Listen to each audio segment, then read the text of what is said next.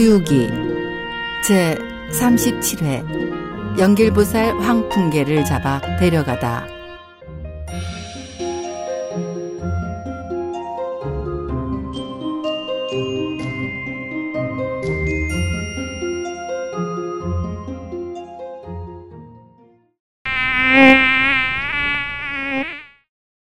지난 시간 모기로 변신해 황풍계의 동굴로 들어간 오공은 문지기들이 아직 자고 있는 것을 보고는 살그머니 다가가 한 문지기의 얼굴에 따끔한 일침을 놓았습니다.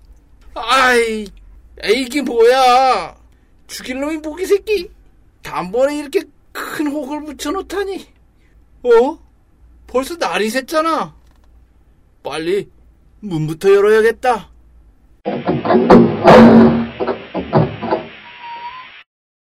중문이 열리자 오공은 앵앵 소리를 내며 안으로 들어갔습니다.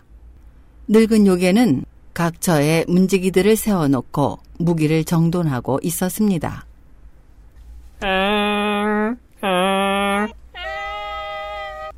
야, 너희들 잘하고 있어? 에? 어이, 문지기! 거기 보초 잘 서라! 아이고, 이놈들 잘하고 있네. 얘들아, 잘 잤느냐? 어제 그 바람에 소롱이 죽지 않고 살아있다면 반드시 오늘 또 찾아올 거다. 이번에 그놈을 아예 저승으로 보내버리고 말겠다. 대왕님, 대왕님, 그건 아예 걱정도 마십시오. 그 바람에 살아남을 사람 없을 테니까요. 정말 정말. 그렇다면 다행이지만 그런 소리를 들으며 오공은 다시 대청을 지나 안쪽으로 날아갔습니다. 안쪽 깊이 막다른 방에 이르자 그곳엔 더욱 많은 보초들이 문을 단단히 지키고 있었습니다. 오공이 문 틈새로 날아 들어가 보니 그곳 기둥에 스승님이 꽁꽁 묶여 있었습니다. 오공은 스승님의 까까머리 위로 살며시 내려앉았습니다. 스승님, 스승님. 어? 이건 오공의 목소리가 아닌가?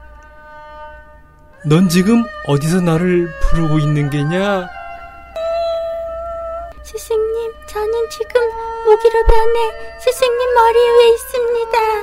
힘들더라도 조금만 참고 계세요. 저희가 어떻게든 구해드릴 테니까요. 호선봉우님이 발기의 손에 맞아 죽었습니다만 요괴의 바람새만은 이만저만 무서운 게 아닙니다. 하지만 오늘 안으로 처치할 테니 안심하고 기다리세요. 이만 전 다녀올게요. 아이고, 오공아. 빨리 돌아와야 한다.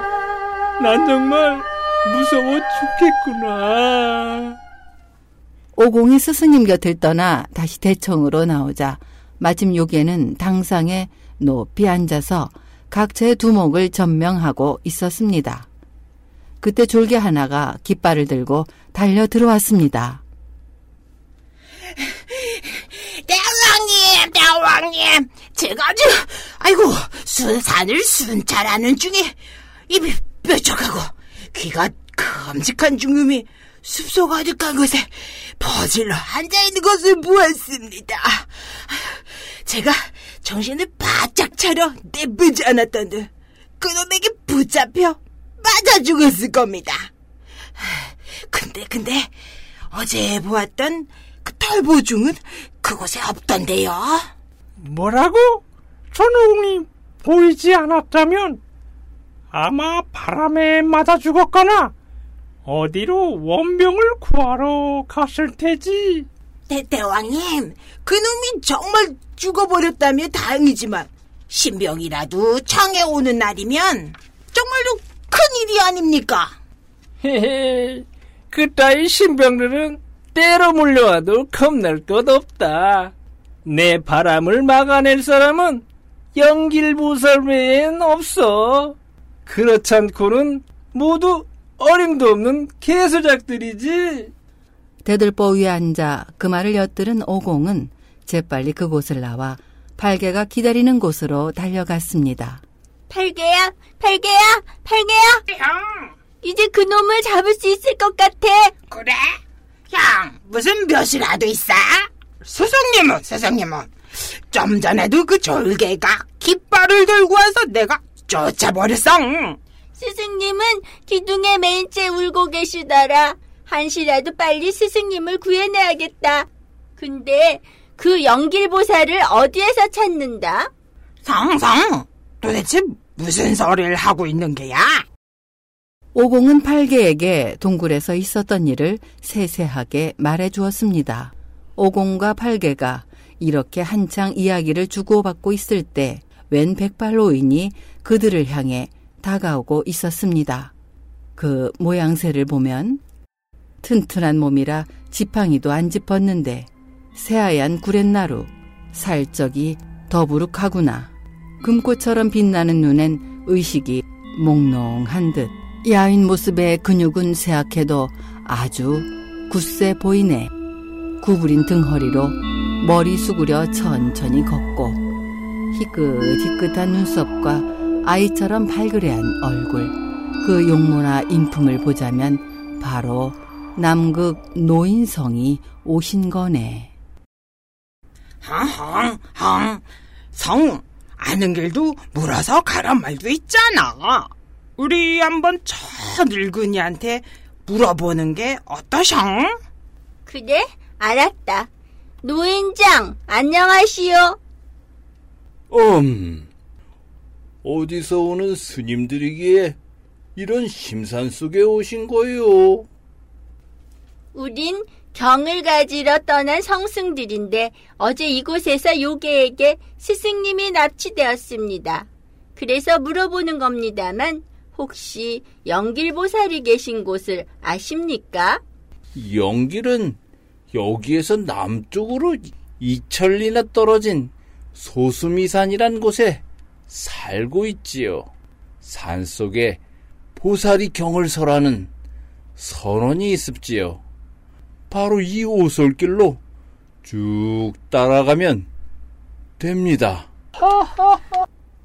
오공이 노인이 가리킨 손길을 따라 고개를 돌린 사이 노인은 한 줄기 바람이 되어 자취를 감추었고 길섭의 종이 한 장이 나풀거리고 있었습니다. 그 종이장에는 이런 글귀가 적혀 있었습니다. 제천 대성에게 이르노니 노인은 다름 아닌 이장경이요 수미산에 비룡장이 있어 영길은 불병을 받았더라. 성성, 우린 요사이 운수가 꽤 사나워. 이건 대낮에 도깨비도 아니고 방금 바람으로 사라진 그 늙은이는 도대체 누구? 이 쪽지에 이장경이라고 적혀 있지 않느냐. 이장경이란 바로 태백금성의 호이라 태백금성이란 말의 팔개는 황급히 하늘을 우러러 무릎을 꿇었습니다. 아이고, 아이고, 은혜를 베풀어 주신 어르신님, 감샤, 감샤. 만약 당신께서 저를 위해 옥제님께 상주해 주시지 않았던들, 전 지금까지 목숨이 붙어있지 못했을 겁니다. 오호, 너도 은혜는 아는 놈이었구나. 그건 그렇고 넌 여기서 잠시 짐을 지키고 있거라. 난 수미산에 가서 보살을 청해 올 테다. 알겠어, 알겠어. 빨리 다녀오셔. 난 오구법이라는 걸 알고 있으니 목을 이렇게 잔뜩 움츠리고 있으면 돼. 공중으로 뛰어오른 오공은 군둔을 타고 곧바로 남쪽으로 날아갔습니다. 수미산 허리에는 상서로운 구름이 감돌고 아름다운 노을이 곱게 비껴 있었습니다. 그 산속의 오목한 곳에 종소리, 풍경소리 은은하게 울리고 향기로운 연기 서서히 피어오르는 선원이 한 채 자리 잡고 있었습니다. 오공이 구름을 낮추어 곧바로 선원의 대문 앞에 내려서자 도사 하나가 목에 기다란 염주를 걸고 중얼중얼 염부를 외우고 있었습니다. 도사님, 도사님, 안녕하십니까? 영길보살님을 만나러 왔는데 이 선원이 맞는지요? 무슨 일로 오셨소? 당승의 제자 손오공이 왔노라고 말씀 좀 전해 주십시오. 도사가 말을 전하자 보살은 가사를 갖추어 있고 향불을 붙이며 마중할 차비를 했습니다. 화려한 사당엔 위엄이 흐르고 법화경 읽는 소리 은은도 한데 불전엔 신선의 꽃과 과일 당상엔 소욕과 소품 갖추었네. 눈부신 촛불은 무지개 뿜어내고 향긋한 연기는 안개를 피우는데 연불 끝에 마음이 안정을 얻고 흰 구름 고요히 솔과지에 휘 감기네. 고요히 지혜의 칼로 마귀를 베면 바냐바라의 선해가 높아지누나. 오공에게 황풍계에 대한 말을 들은 보살은 적이 놀라워했습니다. 난 열애의 분부로 이곳에서 황풍계를 진압했었소. 열애는 나에게 바람을 재우는 정풍단 한 알과 비룡장이란 지팡이 한 자루를 주셨소.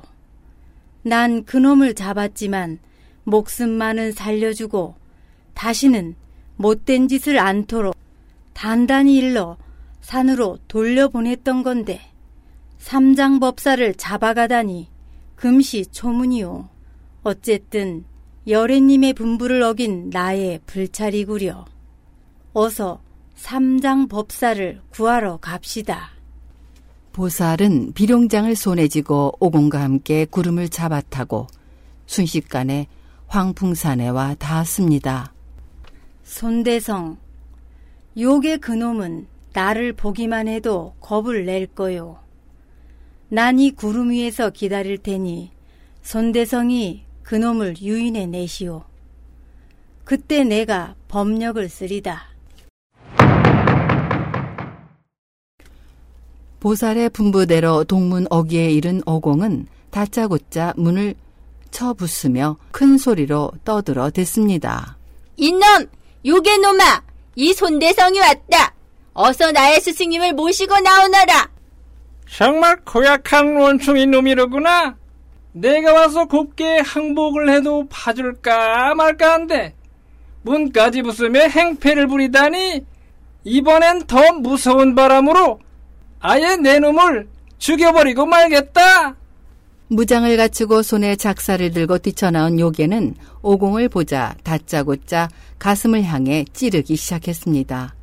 오공은 몸을 살짝 옆으로 피하는 동시에 여의봉을 휘둘러 맞받아 싸웠습니다.